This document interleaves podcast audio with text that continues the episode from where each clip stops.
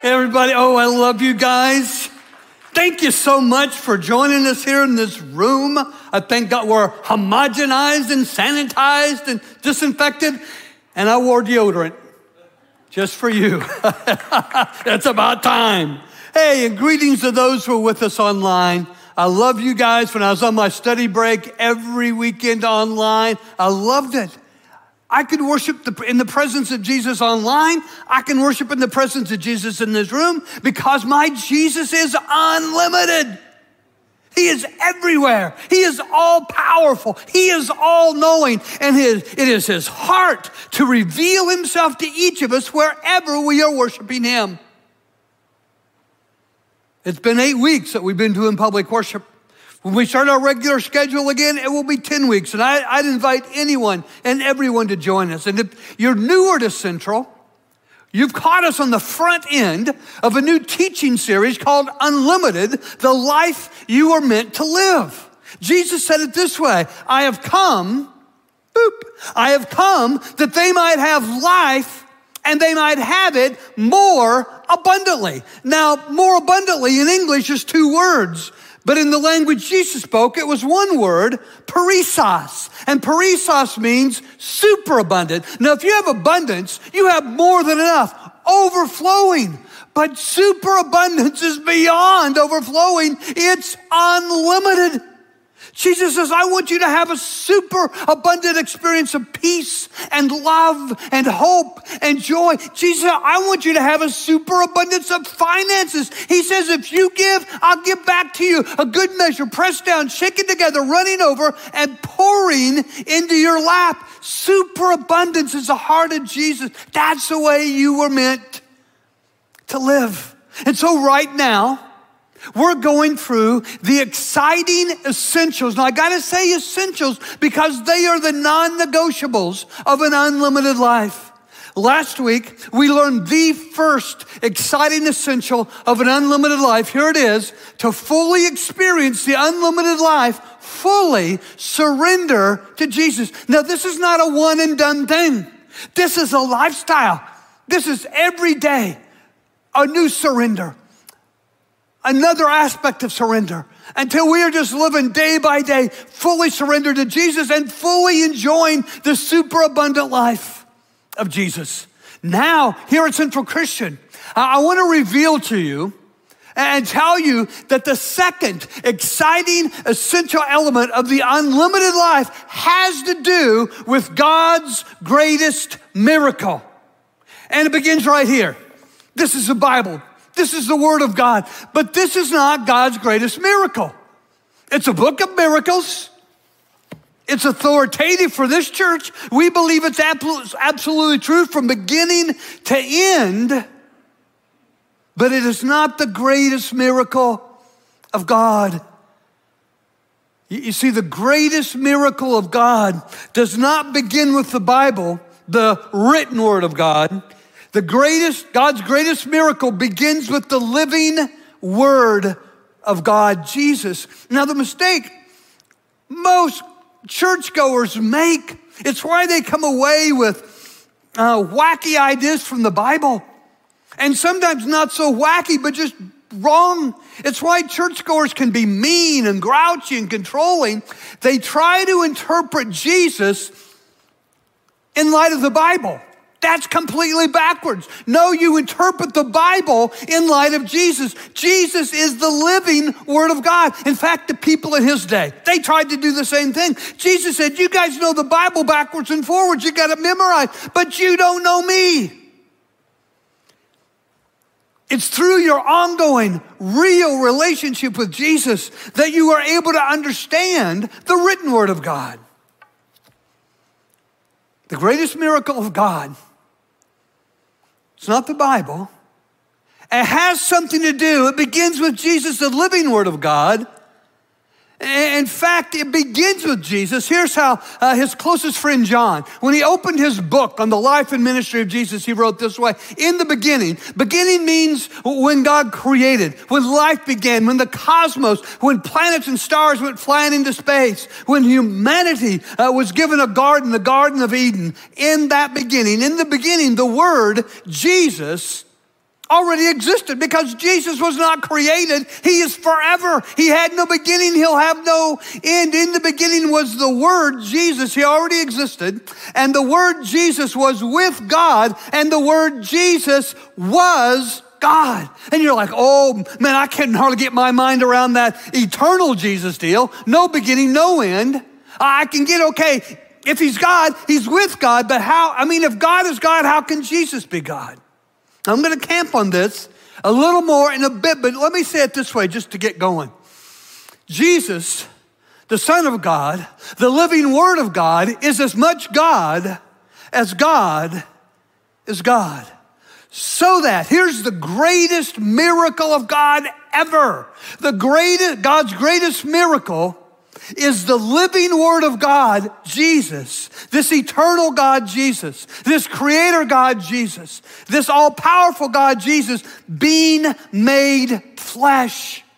John said it this way the word became flesh. Now we know, because we know the story, that Jesus became flesh as he was born, a human flesh and blood baby to a teenage virgin named, named Mary. Now, this is called the doctrine of incarnation, being in the flesh. Uh, the syllable carn means flesh, like a carnivorous animal eats flesh, like chili con carne only gets better if you put spam in it. No, carn means flesh. That's why Jesus is called God incarnate. Jesus is God, yes, but the greatest miracle God ever performed was making his son, Jesus, flesh, all powerful, all knowing, eternal, and he becomes flesh. Here's the way the Apostle Paul said it In Christ, in Christ lives all the fullness of God in a human body all the fullness of God in a human body, that was Jesus. Now, Jesus was willing, was excited, was determined, was committed to becoming a flesh, becoming one of us, to do life with us, and most importantly, to do life for us. He was willing to do that. Let me show you. To reveal unlimited God to us, Jesus dressed himself and flesh. He wanted us to know God. Everything about Jesus was incarnational. His teaching was incarnational. He, he, would say, Hey, you want to know what God is like? Look at that shepherd who was willing to leave 99 sheep and find the one lost sheep. God will do anything. God will go to any length to find somebody who has drifted far from him. In fact, he leaves the 99 in the wild country just to go after the one that's wandered away. Hey, you want to know what God looks like? He looks like that woman who lost the coin, not worth very much, but tremendously precious to her. And so she searches and she searches and she searches and she doesn't stop searching until she finds that one coin. That's God. And Jesus, you want to know what God looks like? He looks like a father who graciously welcomes home a rebellious, wayward, sinful son. That's God in the flesh. Jesus, all of his miracles were incarnational. Jesus would take his flesh and touch the flesh of a leper, and the leper would be made whole and clean. Jesus would speak human words and storms would stop. His human words, God in the flesh, could control the elements of nature. He would speak and sick people would get well. He would speak and dead people would come back to life. He would spit in the dirt and make mud and put the mud on the blind guy's eyes, and the blind guy had his uh, sight restored. Jesus did incarnational teaching. People were blown away. They were amazed. They said, Dad, somebody teaching with absolute authority. We'll listen to this guy. We'll live by what he says. And to validate his teaching, he worked incarnational miracles. And this is why Central Christian, we are not a denominational church. We are not a traditional church. We, we are not a contemporary church. We are an incarnational church. We exalt Jesus so that people see him and love him. Jesus came in flesh, not just so that we would understand God. Hey, you want to know what God's look like? Look at Jesus. You want to know how God acts? Watch Jesus. You want to know how God thinks? Learn the thoughts of Jesus. No, he didn't just come to let us see God, know God, understand God. He came in the flesh so that we would fall head over heels in love with God. And that's why we do everything we do here at Central Christian. We are an incarnational church. It's why, the, why I preach the way I do. It's why we sing the songs we sing the way we sing them with a band and accompaniment. Everything is to make Jesus real to a world that's lost and far from God, to find their hope. Not in money or politics or education or a great job or a good family, but to find their hope in Him and let Him have, have, have an impact on all the areas of life. So, uh, the author of Hebrews wrote this way if I could go back just a second, I'm sorry. You were being so good and I was being so bad. Go back. One more. There you go. Jesus dressed himself in flesh so we can literally experience God. It's not just about knowing who God is, it's about having a very personal and profound experience of God himself. So, this is what the author of Hebrews wrote. Okay, this high priest of ours, uh, the incarnate Jesus, God in the flesh, he understands our weaknesses, what we're going through, our hard times, our hurts, when we don't think we can go on, when we don't think we can take another day. He understands it all, for he faced it all. All the same testings we do, yet he did not sin, knew no sin, did no sin. So let us come boldly to the throne of our gracious God, and there we will receive His mercy, and we will find grace to help us when we need it most. Without ever stopping, ceasing, being fully God, Jesus became fully human and it was our great high priest. You know what a priest does? A priest takes God in one hand, takes a man or a woman, a child in the other hand, and brings the two together. And Jesus, as our high priest, understands what we're going through and can intercede and pray for us to God. He's been through it all. The only thing he didn't do that we've done profoundly and prolifically is sin. Now, the closest followers of Jesus, they believed with all their hearts that Jesus is God. And their belief went so deep. I mean, this wasn't just like a, a subject they studied, this was so important to them that they were willing to die for this belief. In fact, did die for the belief that Jesus is God.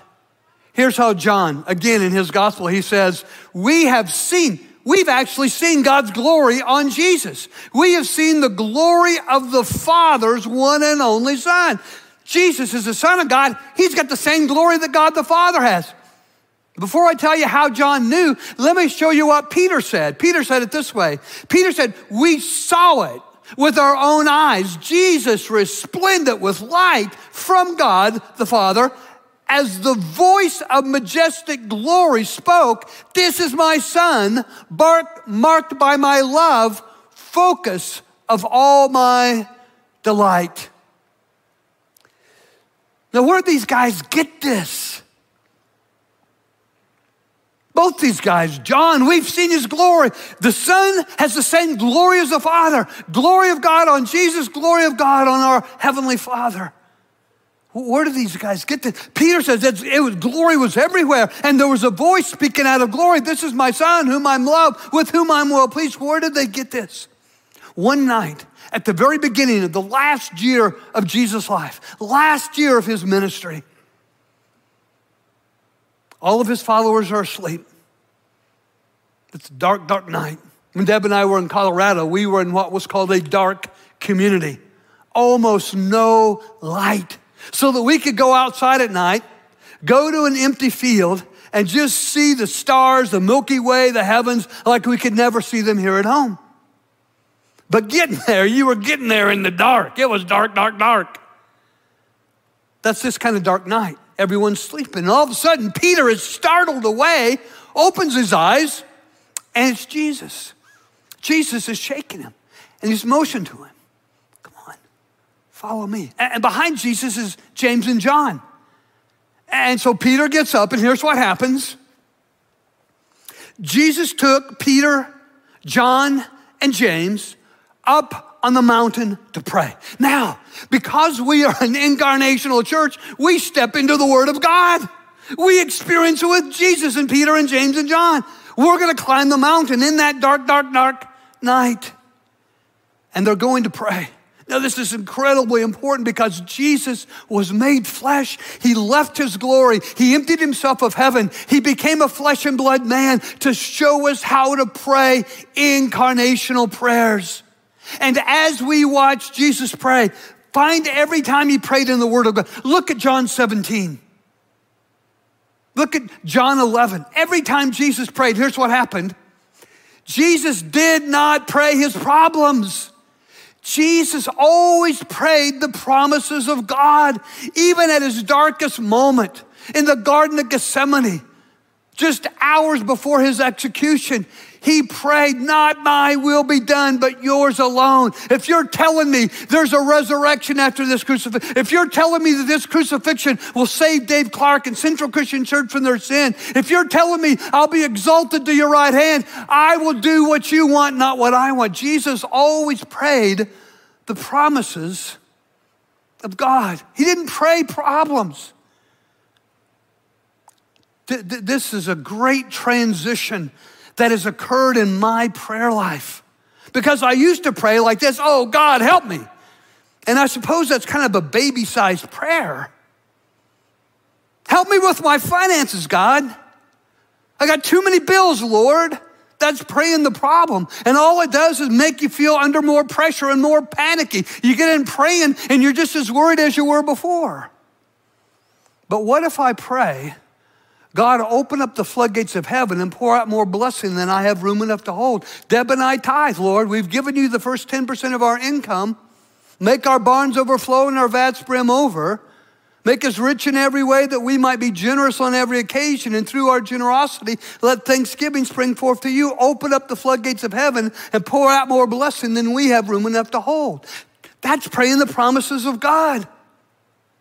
Now, there's a precept with every promise. I can't claim the promise of his heavens opening and pouring out more blessings than I have room enough to hold unless I'm willing to give first 10% of my income to the Lord. That's the precept. Then there's a promise. So I don't pray about the bills, I pray about the promise, and he is faithful. Now, it doesn't always have to be the first 10%. Whatever a person gives, Jesus says, give and it will be given to you. Pressed down, shaken together running over, pouring into your lap. For with the measure you give, it will be given to you.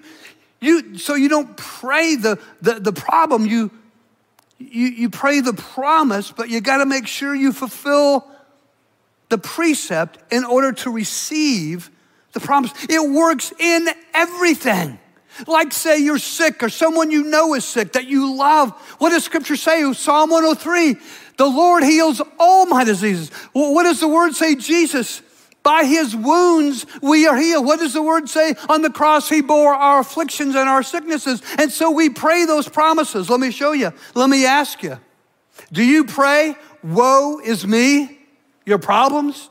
Or, or do you pray the promises of God? Great is he. Say, great is he. At home, say, great is he. Everybody say, great is he.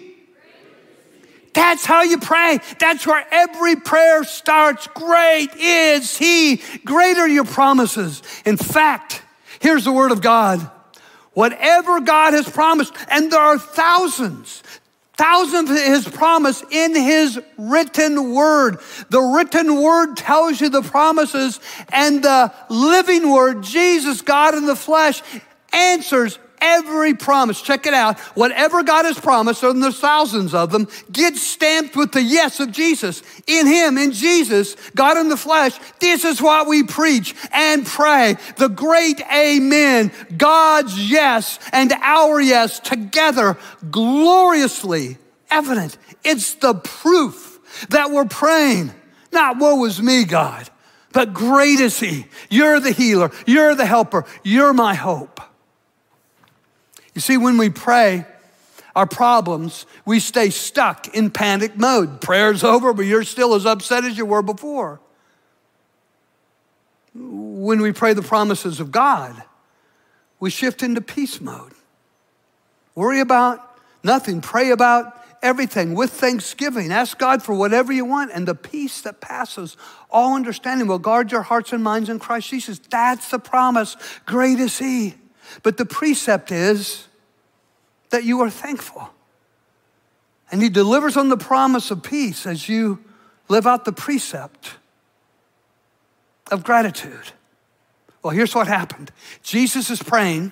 And as those men, James, Peter, and John, watched Jesus, his appearance was transformed so that his face shone like the sun. Now, can you imagine? It's like being in that dark, dark community with Deb and I, black, black night, so the skies can be seen and they see the face of Jesus in that dark, dark night shining like the sun. His face shone like the sun, and his clothes became as white as light. And suddenly, two men were with him. They were Moses and Elijah, a couple of big dogs from the Old Testament, who appeared in heavenly glory. Now, they're not shining like Jesus, but there's a radiance about them. And they talked with Jesus about the way in which he would soon fulfill God's purpose by dying on the cross for my sin and your sin in, in Jerusalem. And, and Peter broke in. Peter's like, Oh, Master, this is awesome. This is a great moment. Uh, what do you think if I build three memorials here on the mountain one for you, one for Moses, one for Elijah? Huh? How's that sound, Jesus? Can I do that? While he was going on like this, babbling, God knows how to shut up Peter. A light, radiant cloud enveloped them, and sounding from deep in the cloud, a voice. From deep in the cloud to deep in their hearts, this is my son, marked by my love, focus of my delight. Listen. Listen to him. This only has value as we read it, as we ingest it, as we listen to Jesus. Listen to him. When the disciples heard it, they fell flat on their faces, scared to death. But Jesus came over and touched them. Don't be afraid. This is, this is always the desire of God in the flesh, the incarnate Christ, to touch you, to drive away your fear. Jesus came over and touched them. Don't be afraid. And when they opened their eyes and looked around, all they saw was Jesus. Only Jesus. And, and, and, so, whether we're in the promises of God, we, we, we listen to Jesus, we, we see Jesus, only Jesus, only Jesus. And so then it comes with us. Uh, this is how we start our day, and then it goes with us to our work or with our children or in our schools, uh, on a walk in our neighborhood. We listen for Jesus. We see Jesus and the only Jesus.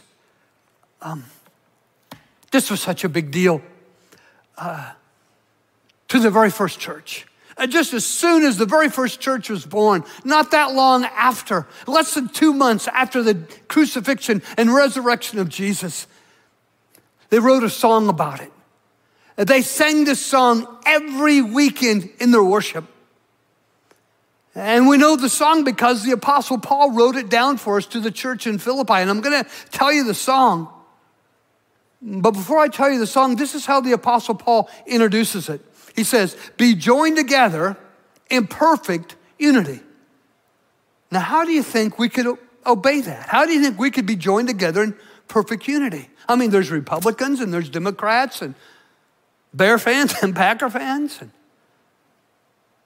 white people and black people and brown people. How, how do we get to perfect unity? Well, we let go of all that stuff. We crucify all that stuff. And let Jesus be, re- have the mind of Christ. So be joined together with the mind of Christ in perfect unity, with one heart, one passion, and united in one love, walk together with one harmonious purpose. Here's the song.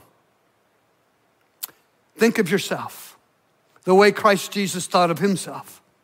He had equal status with God, but didn't think so much of himself that he had to cling to that, the advantages of that status no matter what. Not at all. When the time came, he set aside the privileges of deity, took on the status of a slave, became human. Having become human, he stayed human. It was an incredibly humbling process. He didn't claim special privileges. He didn't act like he was hot stuff. Instead, he lived a selfless, obedient life and died a selfless, obedient death, the worst kind of death at that, a crucifixion. And so God elevated him to the highest place, highest honor, and gave him the name above all other names, that at the name of Jesus, every knee would bow and every tongue confess that he is Lord. I'd like to pray an incarnational prayer over you right now. Would, would you stand in your home? Would you stand with me in this room and let me pray a prayer of Jesus' blessing over you?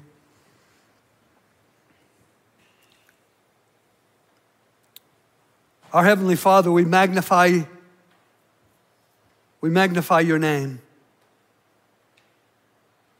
Great, great, great are you, God. And we, we invite you, Holy Spirit, to join us in this moment as we celebrate Jesus, God made flesh, who lived a perfect life, knew no sin, did no sin, died on the cross for our sin, and was raised from the dead, and now offers us resurrection life. Lord, we claim your promise that we can do all things through Christ who gives us strength. We claim your promise that all things are possible with God. We claim your promise that God is love. And so we will love. In Jesus' name, amen.